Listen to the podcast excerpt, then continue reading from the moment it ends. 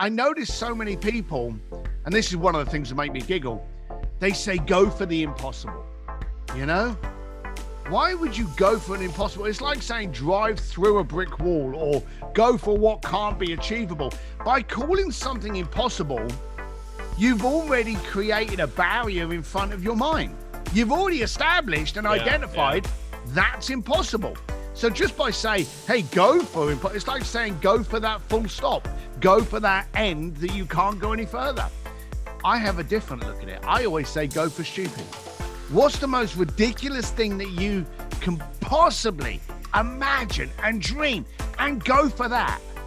And the way that I translated that into business was I would always listen to what the client wanted and then ignore it. Never give a client what they ask for, give them what they lust and desire for.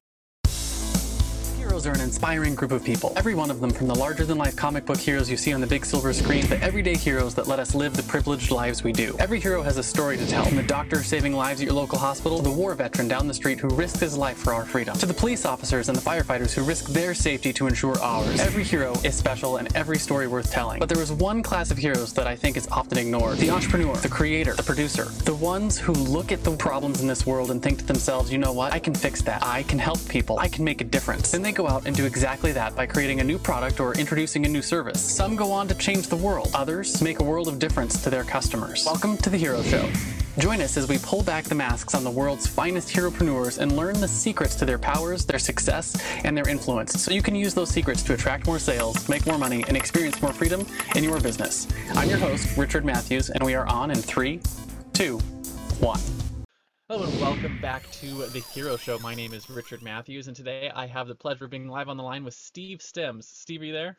I am. Pleasure to be here. Awesome. Glad to have you here, Steve. For those of you who've been following along with our travels, my family is currently in Fort Myers, Florida. And Steve, you said you were coming in out of uh, Los Angeles. Is that right? I am, yes. Sunny LA, or it will be. Will be later this afternoon after the Marine layer rolls off, right? So what I want to do real quick for those of you who don't know Steve, um, after reading his introduction myself, it sounds like he's the kind of guy you might want to know. But um, so basically, do you know anyone that has worked with Sir Elton John or Elon Musk, sent people down to see the wreck of the Titanic on the seabed, or closed museums in Florence for private dinner party, and then had Andrea Bocelli serenade them while they eat their pasta? You do now, because that is Steve Sims, quoted as the real life Wizard of Oz by Forbes and Entrepreneur magazine. Steve Sims is a best selling author with Bluefish, The Art of Making Things Happen, sought after coach and speaker at a variety of networking um, groups and associations, as well as the Pentagon and Harvard twice. So, with that really interesting introduction, Steve, why don't you tell us a little bit about what it is that you do now? What is it you're known for? Who do you serve, and basically, what do you do for them? Wow. So there's two answers to that single question. Uh, what I did and what I do. Um, for 20 plus years, I had the uh, most recognized on experiential concierge firm that only looked after billionaires. So I looked after people that owned things like countries. Um, and my job was quite simply just to make them more interesting. They would come to me and I would do things like get a drum lesson by Guns N' Roses, guitar lesson by ZZ Top, have them walk down the red carpet with Sir Elton John at his Oscar party. Um, anything that they could think of and afford, I was basically the Make a Wish Foundation for people with massive checkbooks. And I did this for 20 plus years. Um, anyone that's ever known me or seen me now sees me as this guy that's riding around on motorcycles, tattoos, eyebrow piercing. Um, can't believe I'm the guy that would turn up to to a billionaire's home and um, you know take swipe his credit card for three quarters of a million dollars for a fancy weekend. But that's what I did. I was probably the most connected unknown guy you would have ever met. Um, three years ago, that kind of changed. Um, I was asked if I would write a book, and I declined because the book was going to ask me to name names of all the rich and famous and richer and more powerful people. And quite simply, if I did that, I'd be dead by cocktail hour. So they then came back to me and they said, Well, look, would you write the book on how a kid that left school at the age of 15 went into a bricklaying firm in East London and is now working with Sir Elton John and some of the biggest events and people in the planet. That I got behind because I could now use that to help other people get out of the way of themselves. Bluefishing the book came out. I didn't expect it to be a bestseller. Didn't we didn't even have a website. That's how bad I was. We did not expect it to to take off. Um, it kind of did, and it produced a monster. And now I run simsdistillery.com, yeah. speakeasy, and I speak literally all over the planet to entrepreneurs and people that really need to be able to think and act differently to get the clientele they want. And as I've always said, if an East, East London bricklayer can be working with the Pope, you're already out of excuses. And so that's what I do now. That's a that's a really amazing story. So I'm curious then how that actually happened, right? So we talk on this show about your origin story, right? Every good comic book hero has an origin story. It's the thing that mm. made them into the hero they are today. We want to hear that story. Were you born a hero? Were you bit by a radioactive spider that made you want to work with billionaires? or did you start in a job and eventually move to become an entrepreneur? Basically, how did you get into the business of helping billionaires have cool experiences?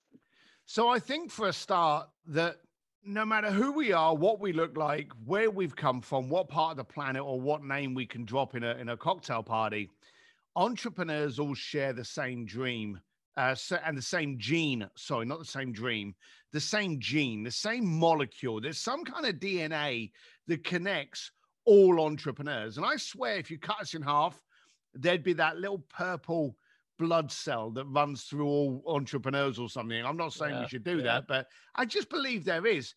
And it's that ag- I call it the aggravation gene. The the moment that the entrepreneur looks and goes, why are we doing this? Why why can't it be done better? And usually the people that say no are their bosses. And their bosses are not entrepreneurial. So I don't think you ever learn to become an entrepreneur. I think it gets revealed that you actually have always been an entrepreneur and it's just now your time to shine. My pivotal moment in my life was I left school at the age of 15, raised in East London, never had any money, often thought I was poor. Um, and I ended up working on my dad's building site. And then one day I walked up the ladder uh, with some bricks from my dad. And as I got to the top of the scaffolding, the first guy next to me was my dad. Next to him was my uncle, his brother, his older brother. Next to him was my two cousins that were in their late teens and mid 20s. And then next to them was my granddad in his 80s. Now, I was about 16 years old now, and I could see basically every generation, um, yeah, roughly up until my granddad. And I saw my future. I saw my entire life in front of me and I froze. It scared me. And I went down to the tea hut at break time and I ran over to my dad and my granddad. Of course, I'm 16 year old. I'm all jumping around, you know, kind of like pumped up. And I'm like, Granddad, Granddad, did you ever think you'd be doing this at your age? Now, I come from an Irish family, and I'm still to this day stunned that my granddad didn't smack me in the nose for that comment. Um, but he didn't even look at me. He literally just he blew he blew into his tea to cool it down and he said to me and I, i'll remember this until the day i die he said son if you don't quit today you'll be me tomorrow. And it was like whoa. Wow. That gives me yeah. chills like I, all up on my arms. It did the same for me. I was in a busy caravan with a load of people trying to get warm on a british lovely rainy day on a building site and the entire caravan went quiet to me based on those words. Of course, as soon as I came out, I run up to my dad, told him I had to quit. He looked at granddad, looked at me, and he went, All right, you can quit Friday. And then I do what all entrepreneurs do we jump out of the frying pan into the volcano. We just end up getting into a ton of things that don't work for us, don't make sense, aggravate us even more. And so I started a journey of trying to find out where I could fit um, and the funny place was that I found where I could fit in my darkest hour. Now, I wanted to get away. You know, we've all heard this story. You are the combination of the five people you hang around with. Well, I've always said, yeah, yeah. I've always said, you are the room that you're in. Now, I remember that most weekends I was in a biker bar with a bunch of poor ass bikers, and that's what I was. So I literally uh, ran away. I got the chance of a job from London in Hong Kong, took it, got fired after a couple of days. I'm now the other side of the planet with no support system whatsoever. Because I'm big and ugly, I ended up getting a job, which was a very easy one for me, as a doorman on a nightclub. Okay. Now, I thought this was my darkest hour. I'm now on a nightclub paid to punch people. Yeah, and that was my job, you know. nice. I just thought this is my this is I, I couldn't get any lower. But you know, the funny thing is, working on the door of a club, you suddenly get a beautiful view of humanity. You get to see the couples that are turning up on a date, the people that are turning up to celebrate a contract or a birthday or getting married, a hen night, a bachelor, or you get to see different dynamics of people. It actually gave me a beautiful place to basically voyeur different styles of people the rich uh, and those that couldn't afford to really be in there, the tarty girls that wanted to marry a rich guy, the guys that wanted to celebrate a new job, whatever. I got to see every crest that I that I wanted to. You got to see the whole spectrum of humanity. It was amazing. And so what I realized, again, I'm very, I'm very, very simple. And my wife often says that I, you know, by far I'm not the, the sharpest tool in the shed. But you talk about hero. My wife has always said my superhero power is the power of ignorance. I learn in nuggets and sound bites and I action those repeatedly. Now, I said to you earlier, you are the combination of the people that you hang around with. As I say, you are the room that you're in. I needed to be in a room full of rich people. So, how can I make that happen? Now, as a doorman, and this was like in the early 90s, I knew where all the best parties and clubs were. So, I became the Google of Hong Kong nightlife. And I only shared that information with affluent people. And then I would start closing the club at like midnight and having a private party afterwards and only inviting rich people. Why?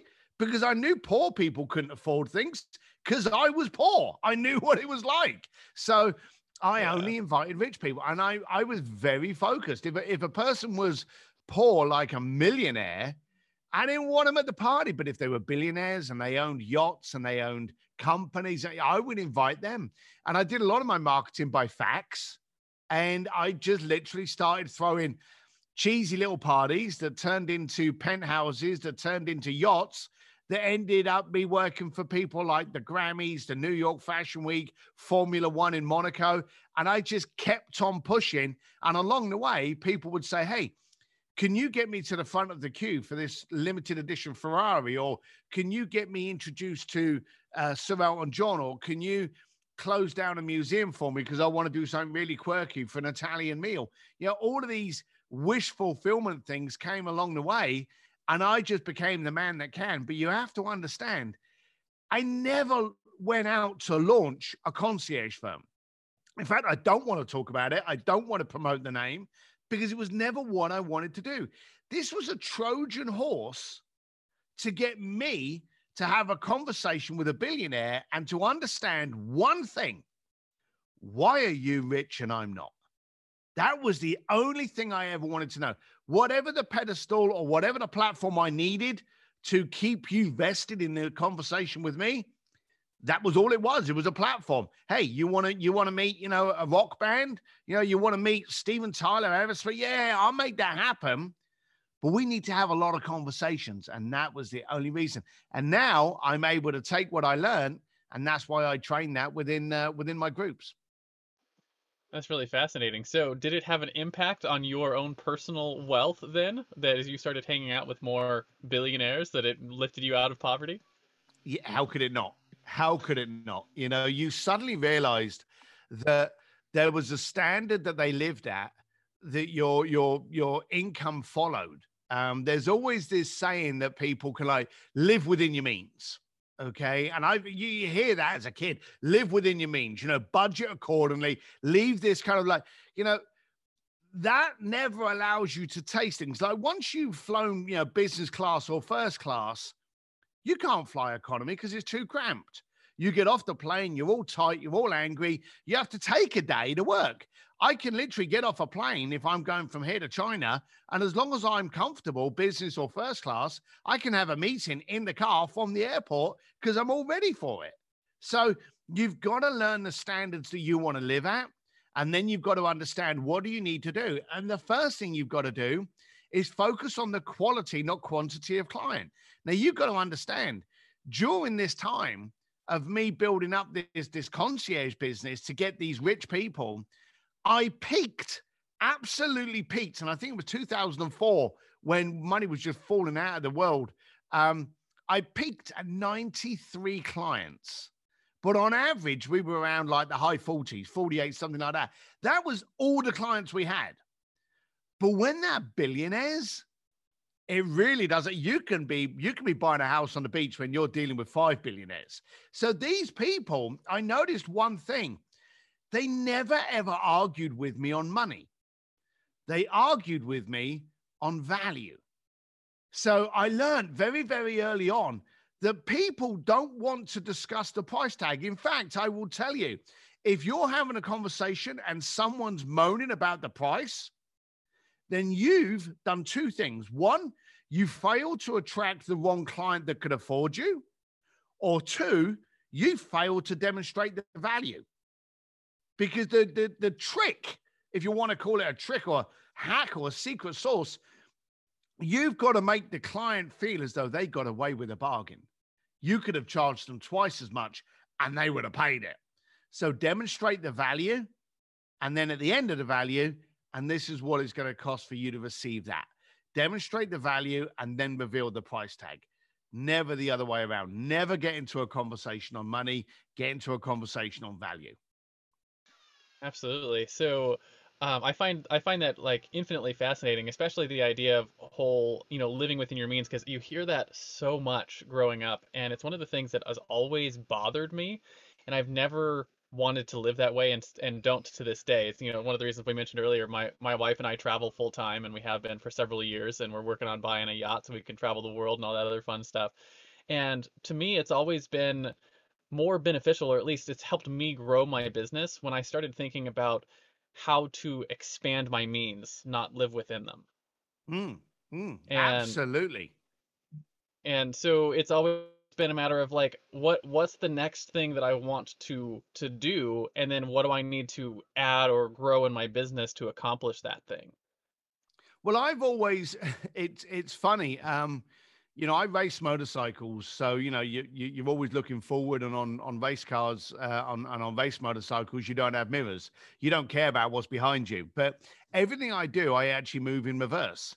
So, and I I mean absolutely everything. Um, so if I if I want to achieve a certain goal, and I want to achieve a certain lifestyle, and I want to receive a certain standard, I first of all identify what is that standard. You know, what do I want? What do I want to buy? Well, I like that watch. Well, that watch is $35,000. You know, can I afford it? Wrong question. What do I need to afford it? That's the question you got to look at. And then you work in reverse. It? Yeah. You've just got yeah. to work out what needs to happen. If you've got a goal and you can fixate on it, then you can go, okay, what needs to happen for me to be able to buy XYZ or to do XYZ? Well, I need to be here. That's really close to it. And then I need to take another step back. And you walk your way back. I was in Nepal and I was at First Camp, which is the base camp of Everest. And um, I was with some clients and I was with a climber. And I, I was in Nepal for a completely different reason, but I'd gone over just to see base camp because I thought it'd be really interesting. And there was one of the guys there that was also kind of like in awe of base camp. And there was a seasoned climber. And the guy was like, How the hell are you going to get up there? And he was pointing up to the top of Everest. He said, I'm not. I'm going to go over there. And then I'll work out what I do need to do next. And it was base camp, which basically we could walk, we could all walk yeah. to. So he wasn't looking at the size of the elephant. He was looking at the little inch that he just had to digest first. I don't have to go up there. I just have to go there and I'll go from there. You know, so I noticed so many people, and this is one of the things that make me giggle. They say, go for the impossible.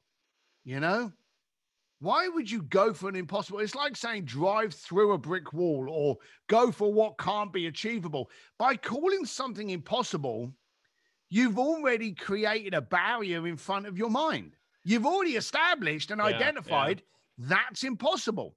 So just by saying, hey, go for it, it's like saying go for that full stop, go for that end that you can't go any further.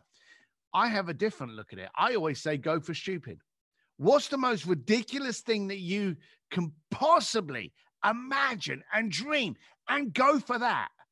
And the way that I translated that into business was I would always listen to what the client wanted and then ignore it. Never give a client what they ask for, give them what they lust and desire for. And bottom line of it is, if you can give a client what they ask for, then guess what? Amazon is building up a program to put you out of business because we're in a transactional society. Siri, Alexa, Amazon, transactions. Yeah. Human beings, we create, we disrupt, we dream. And AI can't do that. So that's what you've got to focus on. Listen to what the client wants, ignore it, and then give them what they actually dream for. That's when you're going to keep a client. And guess what? Loyalty comes by you doing that. It doesn't come by you operating some kind of points program. Absolutely. Yeah, I know it's one of the ways I approach all of my clients is is always trying to figure out what the uh the next thing that they could want um and helping them Yeah. get that. Um and it's been it's been a tremendous boon for my business, but just to your point of uh of of learning to expand your means and getting into things. Um I remember like my my favorite sort of story of our our travels is actually this RV we're in. Um my wife was pregnant with baby number 4 and we were in a much smaller RV and we didn't have room for all all four babies once you know the fourth one came along. And I remember we were sitting there, it was December, and I was like, the baby's to be here in March, and we don't have a big enough RV for the baby. Um, so um, I started started this whole program. I needed about twenty twenty six thousand dollars to um, get travel to go pick up this coach, um, to buy this coach, to get the down payment for this coach, and to pay for the baby and all those things. And um, I remember sitting there in like right at Christmas time, going like, "Hey, we need to get all this stuff taken care of." And um, I was like, "We don't, you know, twenty six thousand dollars is a, at the time was a lot of money um, to come up with in three months." And we managed uh, with some client work, some other things, you know, got really creative with it. And within uh, a month and a half, we raised the uh, twenty-six thousand dollars, bought the coach, flew out, picked it up, came back, had it all ready to go before the baby got here, and continued on with our travels because it's, you know, it's it's never about like what you can, you know, well, like like if what do you say if if if you limit yourself to what you think you can do, um, or you know, I you know I can do this, right? It's it's a matter of like what's what's the impossible thing? Let's just go, you know, you, you called it impossible, the stupid thing, you know Yeah, go for Um, stupid. Go for stupid and just make it happen. Um, and you realize, you know, you don't really have any limits. Um, No. You can make anything happen. Absolutely, one hundred percent. You you you gotta try. You see, when we lay in bed, we dream and we have no restrictions. We wake up and then we allow other people to give us those restrictions. If you want to, if you want to dance with the Rockettes, if you want to throw the first pitch at a baseball game, go and do it. Don't let some idiot that's never achieved anything tell you you can't do it. Yeah, absolutely. So, but one of the things that's I think really vital to that is is both is is knowing what you want, right? Actually having a desire and allowing yourself to like to to I, I don't know what you call it, like internalize that you actually are have desires and you're worthy of actually fighting for them. Um, I don't want to disagree with you on your show, um, but I, I, I do disagree. See, the trouble is, nine times out of ten, we don't know what we don't know. Um, Yeah. I launched a Facebook group called An Entrepreneur's Advantage with Steve Sims. It's a free Facebook group to basically expose what other people achieve and what other people go for. You see, a lot of people's parameters are based on who else is in that room. So the Yeah. first thing you've got to do is get yourself into a room of creative disruptors, people that go, hey, these are your barriers, but these are mine. And the funny thing is, when you think you've reached the height of your of your achievability, you suddenly meet someone that's less intelligent than you, but is achieving more, and you go, "How the hell are you doing that?" But when they're in your room, when they're in your group, then it gives you permission to go, "Well, hang on a minute. my barriers, my ceilings are way too low. And the daft thing is, when you start doing, and it's the same with me. If you had said to me when I was 19 years old, working on the door of a nightclub, "Hey, are you going to be working with Elton John and uh, uh, uh, Bocelli and the Pope?" I'd have been like, "Are you? Are you ridiculous? Are you mental? You know, is something wrong with you?"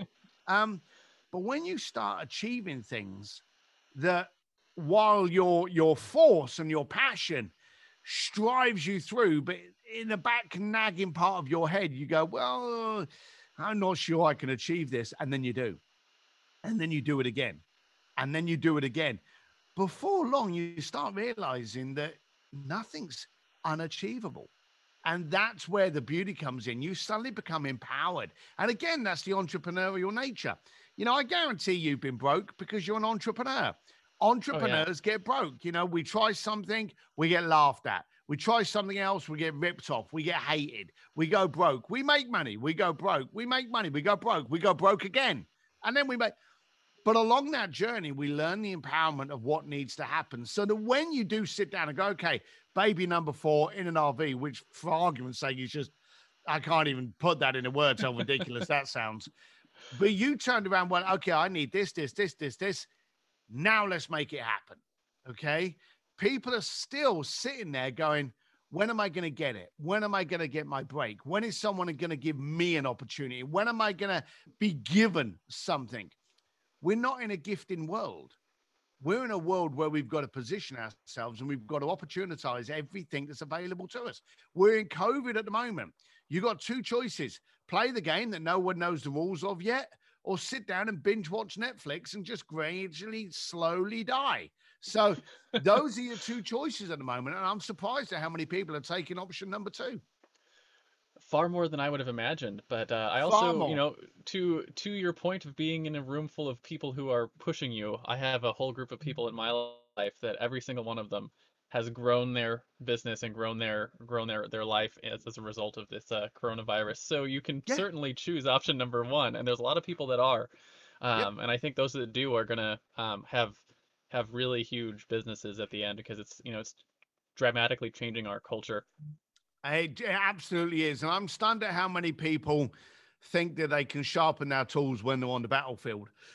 When there's not a fight, that's when you learn how to fight. That's when you perfect your fighting skills because when the fight starts, it's too late.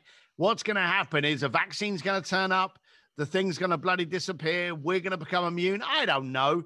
But one of those things are going to happen and we're not going to be having this conversation about COVID next year. And when the when the green light goes on and the curtains are pulled back and we're all allowed back out into the world, those people that have been benefiting and focusing and sharpening their tools during COVID are going to have an unfair advantage to conquer. Those people that suddenly go, oh, we can go back now. They're going to be in first gear for the first lap, and it's they're going to get lost. yeah, one of the things that I did early on um, with my group of people was I put together a training that I put out for free. And I was like, "Hey, everything is shut down right now. Now's a good time to work on perfecting your business systems, all the little stuff that makes your business run." like here's how to build them and make them stronger and make them you know work really really well and did i did some training with a bunch of people on that which was super fascinating i've been doing the same thing in my business it's like hey you know everything's slowing down when it slows down work on work on things that are hard to work on when it's going fast yeah yeah exactly and that's the beautiful thing you see this covid covid is a fantastic opportunity see when you've got a recession there are still people in business you know, the rich are getting richer, buying, um, you know, cheap homes, cheap cars. But we had everything stopped now. Now, I know in past recessions, I would go out and negotiate and purchasing things because they had inventory. Well, because all the factories were shut down, there's no inventory now. So we are in a completely strange environment where not just you have been shut down, but also your competitors have been shut down. So it's been a brilliant time for you to be able to go, okay, fold your arms and go, all right, how am I doing? Is this where I was supposed to be five years ago? How has my trajectory been? How is my focus? What baggage am I carrying? It's a great time to spring clean your mind and your business to be prepared to be leaner and stronger when you come out of this. Absolutely. Um, and it, it, it's it's a it's a unique opportunity. Like I don't think anyone has seen anything like this before to have like everything just sort of stop. No one has. And give you the time to to make changes. And I think I think we're going to see to you know your old clientele more billionaires and multimillionaires created as a result of this than probably any uh, anything we've seen in the past. Yeah, one one hundred percent. No one's ever seen a pandemic before. Um, even from the people that had the Great Depression, most of those are dead or not in a position where they need to worry about work on a day to day basis. But um, the bottom line of it is, we're in a disruption now, and there will be other disruptions, recessions, political upheaval, uh, a virus, whatever. New monetary system.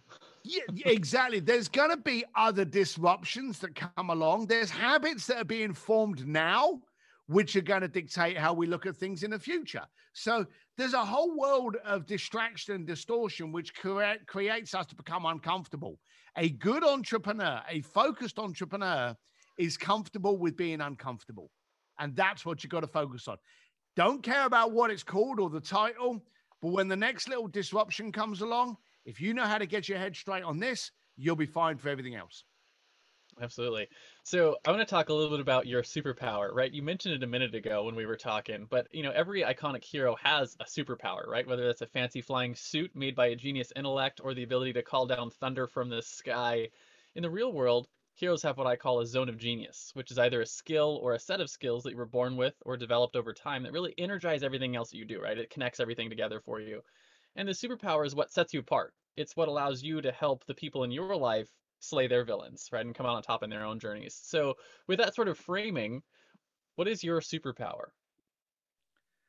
You know, I would love to say that it was one of those that you mentioned. Um, I'd love a super suit that made me look slim.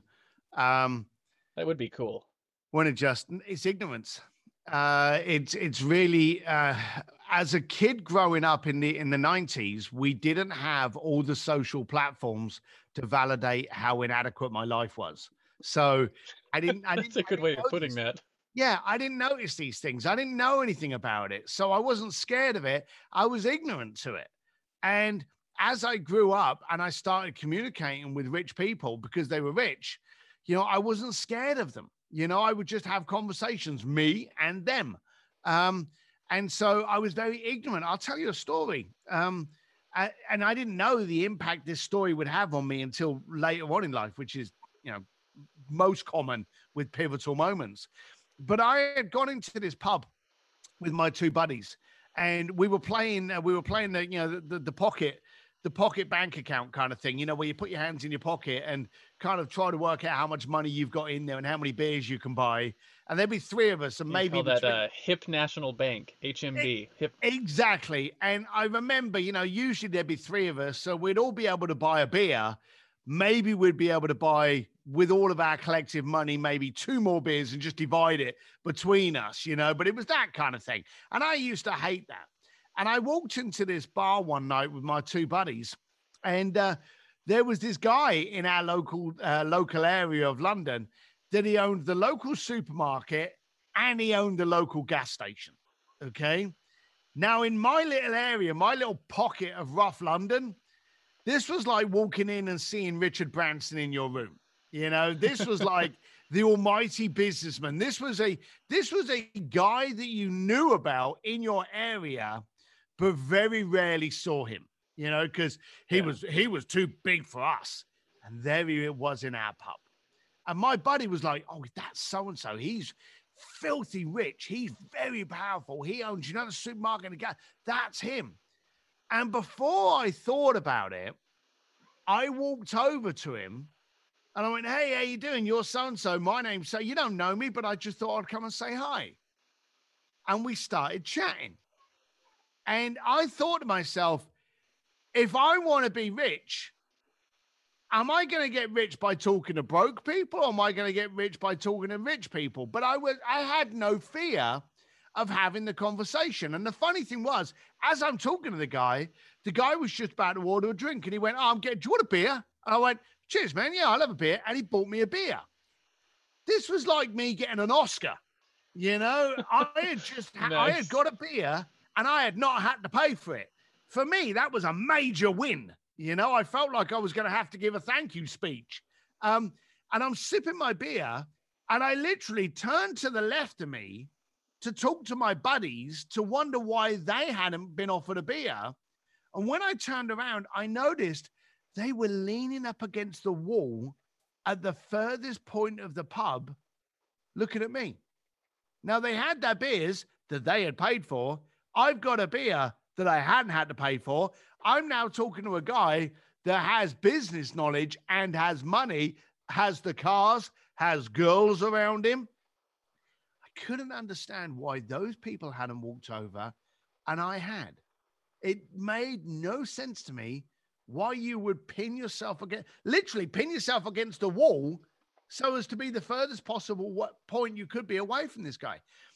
My intellect was if you've got something and I want, I'm going to talk to you about it. If you know something and I don't know, which is pretty much everyone, I want to find out what it is. If you've got some secret source and I haven't, I want to know what your source is. I'm the I'm my wife jokes that I'm a 54 year old four year old. I'm the guy that walks up to anyone going, How did that make you feel? How did you do that? Why is that important? And I will ask the question. And so I think my superpower was the fact that I had no fear. And I'll name drop and give you a, um, a little story that validated that to me as the years went on. So I was doing an event with Elon Musk about five, maybe six years ago, uh, just before NASA took him on as uh, a client, okay, or vice versa, you know, depending on which camp you look at. But um, when when Elon was uh, privateer within the space industry, and I was down in SpaceX down in Hawthorne, and I'm walking through Hawthorne uh, because we had a room full of all these billionaires that were going to meet Elon. I went over to get him, and I had two of my clients with me. And uh, one of the clients was just happy to be in the vicinity of Elon Musk, and the other one wanted to have a hot conversation with him. So as we're walking towards the room where all the other billionaires were, my client wouldn't shut up. He was trying to engage Elon in a conversation, and Elon's not a very conversational guy. He doesn't waste chit chat. And my guy's like, oh, how did you do this? Oh, what did you think about this? And just to a point, actually verging on getting annoying. And I thought to myself, I'm going to have to lean over in a minute and just tell him to shut up as we're walking through the SpaceX plant. And he turns around and he says, hey, hey, hey uh, Mr. Musk, um, how do you feel about NASA publicly taking on? Because there had been a report that they had taken on this group that would spend all that time basically taking the piss out of whatever Elon would tweet, you know, and would basically ridicule him for being in the space industry.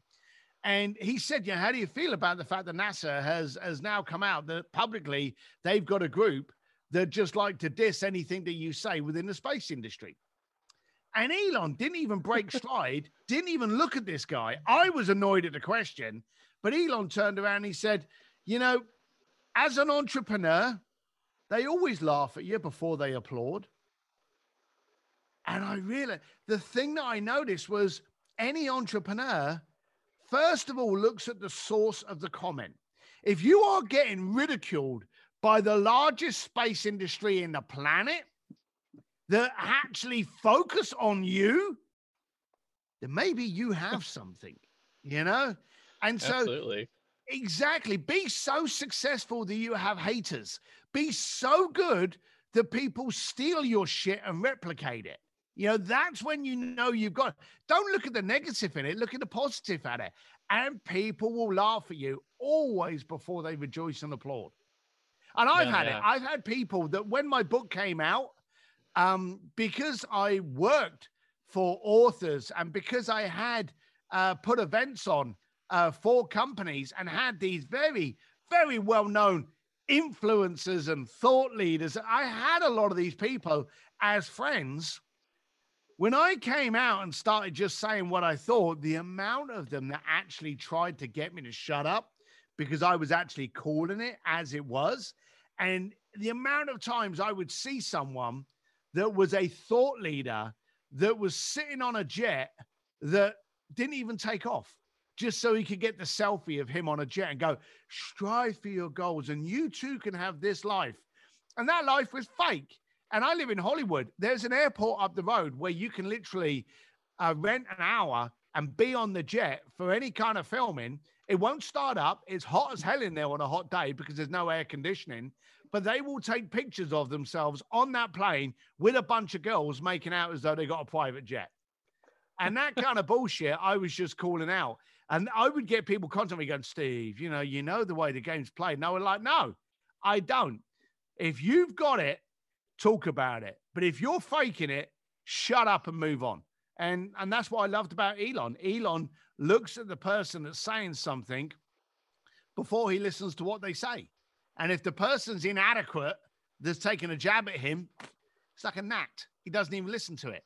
But if there's someone's got value and substance that's having a go at him or complimenting him, then it's either a compliment or it's a compliment.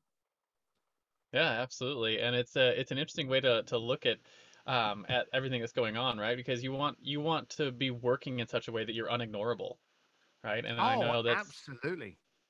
Yeah, that's, a, that's the way that I've gotten all all the uh, the cool relationships I have in my life with with people in my industry have always been about like how can I become unignorable to this person, um, and generally you know it's it's some some way of providing value to them, but you know that's just networking stuff. But when you become unignorable, good or bad, right? it generally means you're doing something right. Yep, absolutely, absolutely. Cool. So my next question for you then is the flip side, right? The flip side of your superpower is your fatal flaw, right? So every Superman has his kryptonite, and every Wonder Woman can't remove her bracelets of victory without going mad. Um, so you probably have a flaw that's held you back, right, in business, something you struggled with. Maybe like for me, it was things like perfectionism, which kept me from shipping um, products before, you know, I wanted to tweak them a little bit more, or lack of self-care, which means I let my clients walk all over me when I was a younger entrepreneur. Uh, but I think more important than what the flaw is, how have you worked to rectify it over the years so that you can continue to grow in your life and in your business so the people who are listening might learn a little bit from your experience there? So, at the ripe old age of about 12 year old, I shoved myself on someone else's moped and I learnt the glory of two wheels. And I've always been on motorcycles. I'm 54 year old now. I'm I'm here in my studio, which is also my garage, and there's 19 motorcycles around me, and I don't have a car. So I absolutely love um, motorcycles, and I'm always wearing a black t-shirt, um, black jeans. You know, it's just me. Nine times out of ten, you'll see me with a crash helmet in my hand. There was a point about seven years into my business when I was dealing with billionaires. Now, seven years, I already had some powerful people. I already had a great apartment. Um, and so life was good. But something suddenly triggered in me that made me think that visually I didn't look appropriate. I didn't look adequate. I didn't look credible. So I went out and I bought tailor made suits. I bought uh, a 50 grand watch. I bought a Ferrari and I started turning up in this suit to events that I normally would just pull up onto a motorcycle, put the crash helmet on the bar, and then get on with the event. I now started turning up in a suit and stuff. And there was one big party that I attended in Monaco that I drove from Geneva. I was living in Geneva at the time. I drove down in a Ferrari with a suit, all looking really puckered and beautiful. And I I did the party and I came back and I'd had my wife take loads of photographs of the event. And there was photographs of me all over this Ferrari in a suit. And I noticed one thing glaring. I wasn't in that picture. The car was some fancy bugger in a suit with an overpriced watch. Someone trying to show off was in that picture. It wasn't me. And I got very depressed about it. And I thought to myself, you know, is it me? Is it the world? Is something changed? Is my marketing, my messaging, my branding? And I'd never focused on branding. And a couple of nights later was an event that goes on in Geneva that I'd gone to. And every month you would go to this event. And for the last few months, I'd gone to in this suit. And I thought to myself, something must be, I'm going to go because I, I liked the barman and he made me good old fashions. I'm going to go and I'm going to maybe try and work out what's going on. So I turned up at this event and I'm having a drink. Now, I turned up back on a motorcycle in my black t shirt. And the last two times I'd been there, I'd been in a suit turning up in a Ferrari. And you know, when you go to these events, there's always people that you know, maybe their first name, but you know nothing else about them. You know, Yeah, they're not yeah. your kind of person, but you know, they're like, hey, John. And that's as much as you know. And that's as much as the interaction ever is. So there was this annoying guy that used to go around chatting to everyone. I didn't take a liking to him. He wasn't my person. And I'm at the bar, and as he walked past, he went, Steve? And I went, I can't remember what his name was, but it was probably John or something like that. I went, Hey, hey, John. And he turned around and he said these words. He went, I haven't seen you here for months, man. How you doing? now, I'd never, ever missed this event. Never missed it. But the second I changed, I was invisible. People didn't see me because I wasn't relatable. I wasn't flaws and alls. It wasn't me. And I realized I had spent months exerting energy on being somebody that I wasn't. And I realized that night, I'm not going to waste that energy. Just like an iPhone, you know, it runs out of power. Why, why waste the power on something that's not relevant? So I decided at that time I was never going to spend an ounce of energy on being anyone else that I wasn't. So I got rid of the suits, got rid of the car, went back to the motorbikes, and it was a very powerful six months of my life. But I realized I was not going to sell out me, my only valuable asset. So, question: is Did you keep the fancy watch though? Actually, I I did for a little bit, and then I sold it and bought two motorcycles.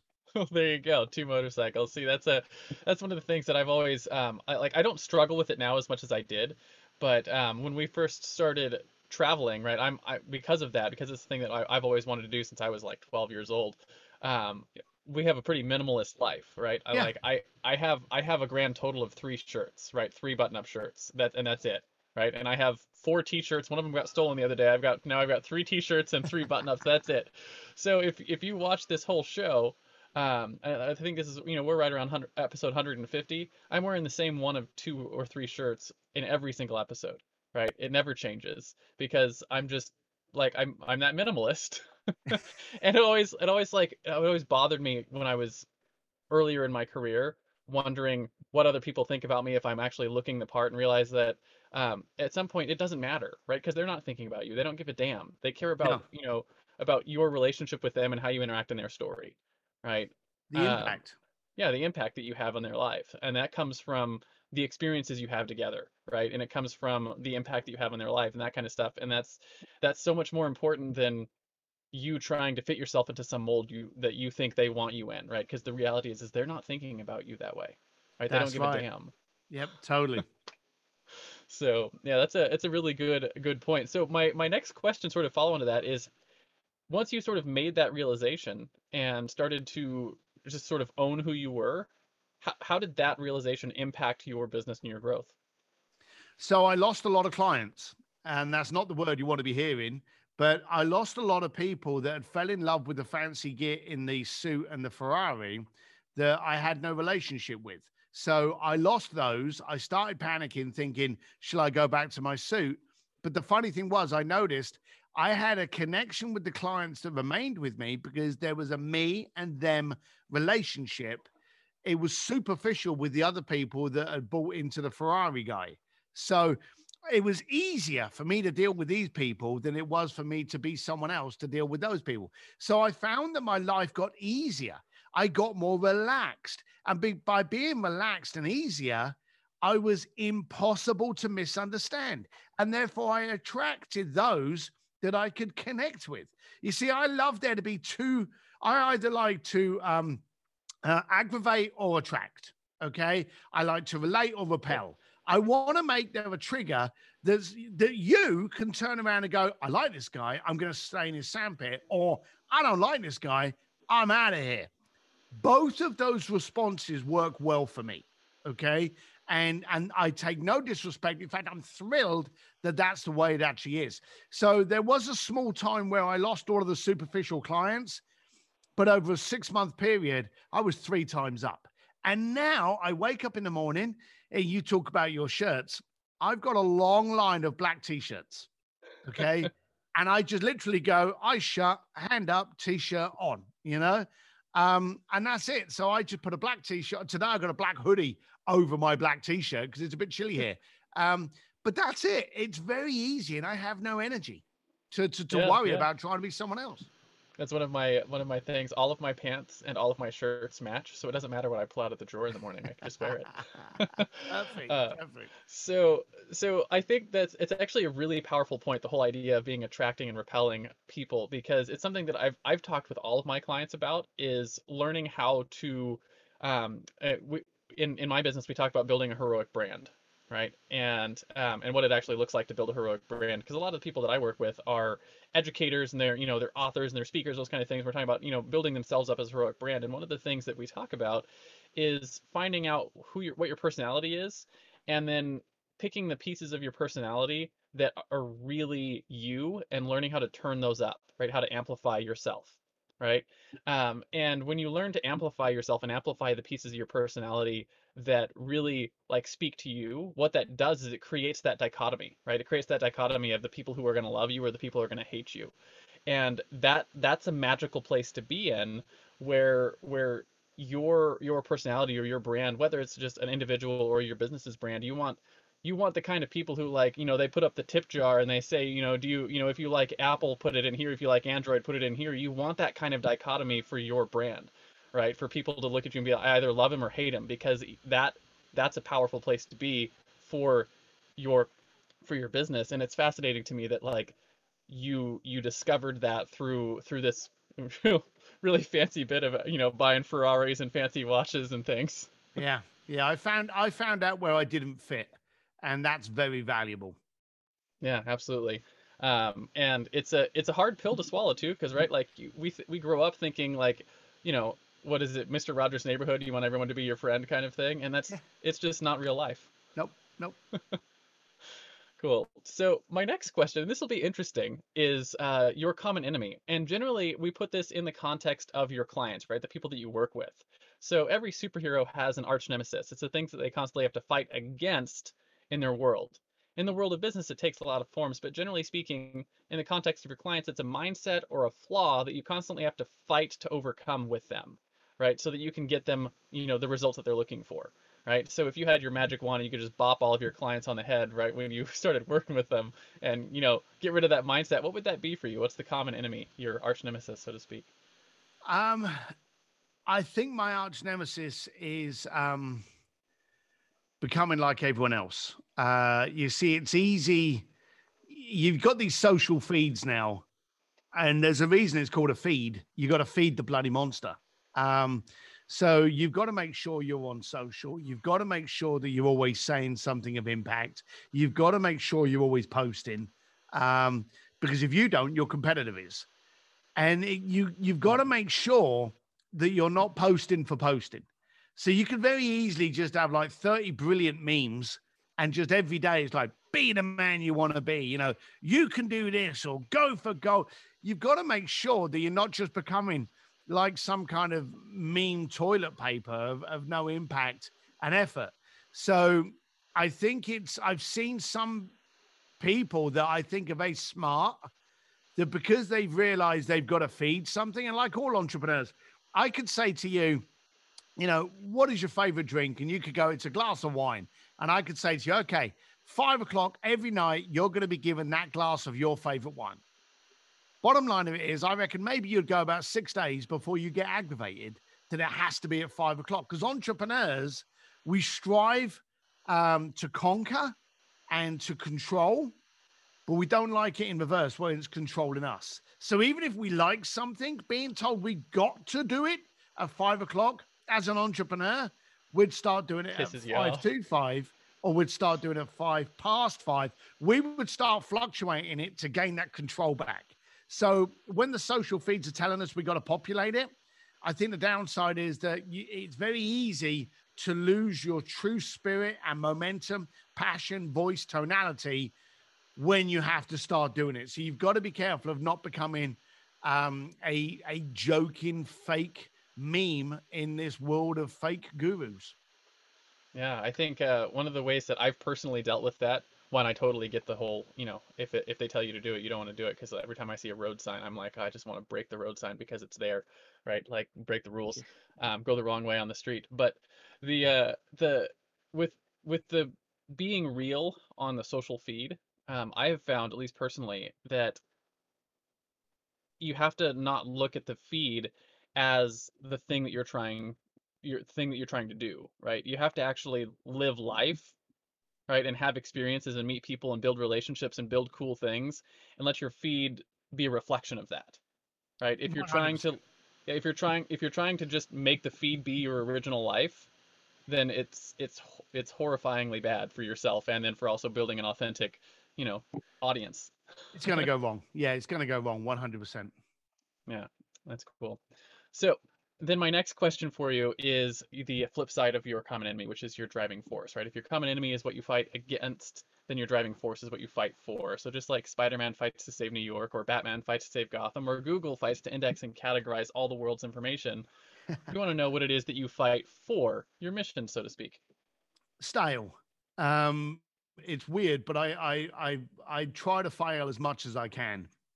Um, my fear, which drives me, my fear is that I would be the same person next year that I am today. I need to strive to achieve, to grow, to experience, to taste, to feel. And I want to constantly push those things out. Um, so I, I've noticed that if anything stands still, it gets cut down or it goes stagnant and it dies. So my my focus is to always strive to grow. I remember someone saying to me before that the definition of hell is to have meet the man meet the man you could have been. And I don't ever want to meet the man I could have been. I want to be the man that I am. Yeah, that's a that's a really powerful thought, right? To to meet the man you could have been. Yeah, it was Uh, Joe Polish. and- It wasn't me. I was uh, I was just uh, last night before before bed. I went through and pulled out a whole bunch of essays I'd written over the years and was looking at stuff from like before I had gotten married, like 12 years ago, um, and reading some of the the things that I had with my wife and going over some of that stuff. And it was just it was fascinating to me to see like who I thought I would be and who I am now, and realizing that it was like because of the stuff that I was striving for um, I hit and exceeded all the dreams I had for myself 12 years ago, which is crazy. Um, but a lot of that comes down to realizing that you just you have to constantly be striving for something, right? I tell people that uh, um, you you have to you have to be satisfied with your where you're at, right? You have to be satisfied here and like be content, but you also have to have somewhere you want to go, right? You you know be satisfied and have a journey, right? Because it's it's it's the the experience of actually living and going out and doing things and striving for something forward that grows you into you know the better person. Absolutely, absolutely. so my next question for you then is a practical question right? Um, i call this the hero's tool belt. And uh, it's you know like every superhero has their uh, awesome gadgets like batarangs or web slingers or laser eyes or you know like thor big magical hammer um, talk about top one or two tools you lose in your you use in your business that you couldn't live without. Could be something as simple as your notepad or your calendar, to your marketing tools, to your product delivery, anything that you think is essential to getting the job done that you do now. So there's two things, and you just named one of them. One of them is my pad and pen. I love to write things down, not type them. Um, I will type them after I've written them down, but I have a notepad in like, like about three or four places in the house and a pen, and I'm just constantly writing things down. So my pad and uh, uh, my pen and notepad uh, are integral for me to be able to. I've got one here. Um, I constantly have to be able to go, oh, you know, and do that. Um, my second thing, maybe the weird one, is a motorbike. Um, when I'm on a motorbike, I can't be drinking a cup of coffee. I can't be answering the phone. I can't be giving anyone a lift anywhere because most of my bikes have just got a single seat on them. Um, so I'm free. And when I'm free, I'm able to reset and then come back to the world and then get back into it. So it's that escapism. So it's the notepad to be able to influence what I'm going to do. And it's my motorbike to get me away from everything for five minutes. So when I get back, the priorities click into place. That's awesome. Yeah, I um I, I can't do the notepad thing, so I write it down. It's gone forever. Like in my head, it's just lost. So I do them on. I have a little the notepad I keep in my phone because then they're actually there. But I have the same Right. kind of thing, right? Like I always have to take notes on it. My little free thing is kayaking, right? Because you know I got my little one person kayak and we travel. I stick it out in there and we go out for a couple miles in the uh, by myself. Um, and it resets resets everything. So it's a it's a, a powerful skill, and it's also one of the things that I wish more entrepreneurs had in their life. Um, I call it giving yourself permission to play right? Because you have to, we, for whatever reason, I've noticed a lot of entrepreneurs really struggle with this idea that like, I haven't worked enough to earn my playtime, right? And I don't realize that learning how to actually to integrate play into your life, um, and I know that's a simple word to use for it, but you know, recreation, those kind of things are actually what's, it's sort of the foundation for doing good work, right? Yeah, You- it is. Yeah. so you have to find a way to integrate that into your life and give yourself permission to play, because then you can go out and actually do good things and make an impact in people's lives. Speaking of heroic tools, I want to take a few minutes to tell you about a tool we built that powers the Hero Show and is now this show's primary sponsor. Hey there, fellow podcaster. Having a weekly audio and video show on all the major online networks that builds your brand, creates fame, and drives sales for your business doesn't have to be hard. I know it feels that way because you've tried managing your show internally and realize how resource intensive it can be. You felt the pain of pouring 8 to 10 hours of work into just getting one hour of content published and promoted all over the place. You see the drain on your resources, but you do it anyways because you know how powerful it is. Heck, you've probably even tried some of those automated solutions and ended up with stuff that makes your brand look cheesy and cheap. That's not helping grow your business. Don't give up though. The struggle ends now. Introducing Push Button Podcasts, a done for you service that will help you get your show out every single week without you lifting a finger after you've pushed that stop record button. We handle everything else uploading, editing, transcribing, writing, research, graphics, publication, and promotion, all done by real humans who know, understand, and care about your brand almost as much as you do. Empowered by our own proprietary technology, our team will let you get back to doing what you love while we handle the rest. Check us out at pushbuttonpodcast.com forward slash hero for 10% off the lifetime of your service with us and see the power of having an audio and video podcast growing and driving micro celebrity status and business in your niche without you having to lift more than a finger to push that stop record button. Again, that's pushbuttonpodcast.com forward slash hero. See you there. You're listening to The Hero Show, unlocking the power of influence and success. Cool. So, uh, only a couple more questions here for you. Next one is about your own personal heroes, right? So every hero has their mentors. Frodo has Gandalf. Luke has Obi Wan. Robert Kiyosaki has Rich Dad. Spider Man has Uncle Uncle Ben. Who were some of your heroes? Were they real life mentors, speakers, authors, maybe peers who were a couple years ahead of you? And how important were they to what you've accomplished so far? I have a great um, belief that we should listen to everyone. Um, if it doesn't resonate, then then you know walk away from it. But it's amazing how so many people have an opinion that could help you, and they may not even have anything to do with your business. Um, I am very fortunate along the way to have friends like uh, Joe Polish, Jay Abraham. So I've got some high profile friends, but I still stay in touch with some of my boys from London um, that just have a way of getting into me and asking me questions that challenge myself. You know, I got Joe Polish and Jay Abraham, but I'd give a shout out to Colin West. Um, and he hasn't written a book and he hasn't, um, you know, spoken on stage, but he was, it'd be as much of an influence on how to be a man as uh, any of the other celebrity friends that I have. So um, I would say those people. Yeah, yeah, it's uh, always fascinating to me when I ask that question because one of the things that strikes me is everyone has those quote unquote normal people in their lives who wouldn't even suspect themselves that you might look to them as a hero. Yeah. Um, and and yet you do, right? And I have those people in my life and everyone does. And the thing that's always it always reminds me of is to remember that like you probably have people in your life or I have people in my life that are looking up to me as a hero and am I acting in a way that I actually deserve that? Right? It's sort of my own personal reminder, um, you know, to myself that hey, people are looking up to you, whether that's my kids or my wife or people in my business. There's people who are looking up to me, and am I acting in a way that actually is deserving of that recognition? Yeah, Joe Polish calls it the first domino. You may be the domino to someone else's uh, lineup. So uh, yeah, he talks about the domino effect. He's very good at that. Yeah, absolutely. Cool. So, um, last question here then is your guiding principles. It's one of the things that makes heroes heroic. Um, is that they live by a code. You know, for instance, Batman never kills his enemies. He only ever brings them to Arkham Asylum. So as we wrap up the interview, when I talk about top one or two principles that you use regularly in your life, maybe a principle you wish you had known when you first started out on your hero's journey back when you were 16 on that uh, the bricklaying business. Yeah.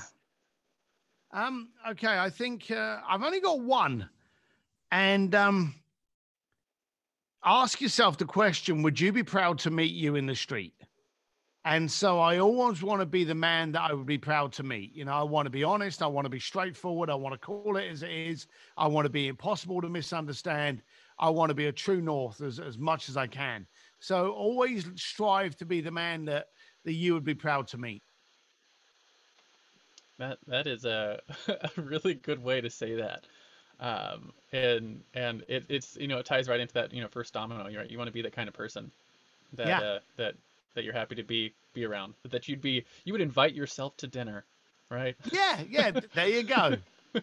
Uh, cool. So that's basically a wrap on our interview. But I do finish every interview with a simple challenge that I call the Heroes Challenge. And I do this selfishly to help myself get access to stories I might not otherwise find. So the question is simple Do you have someone in your life and your network that you think has a cool entrepreneurial story? Who are they?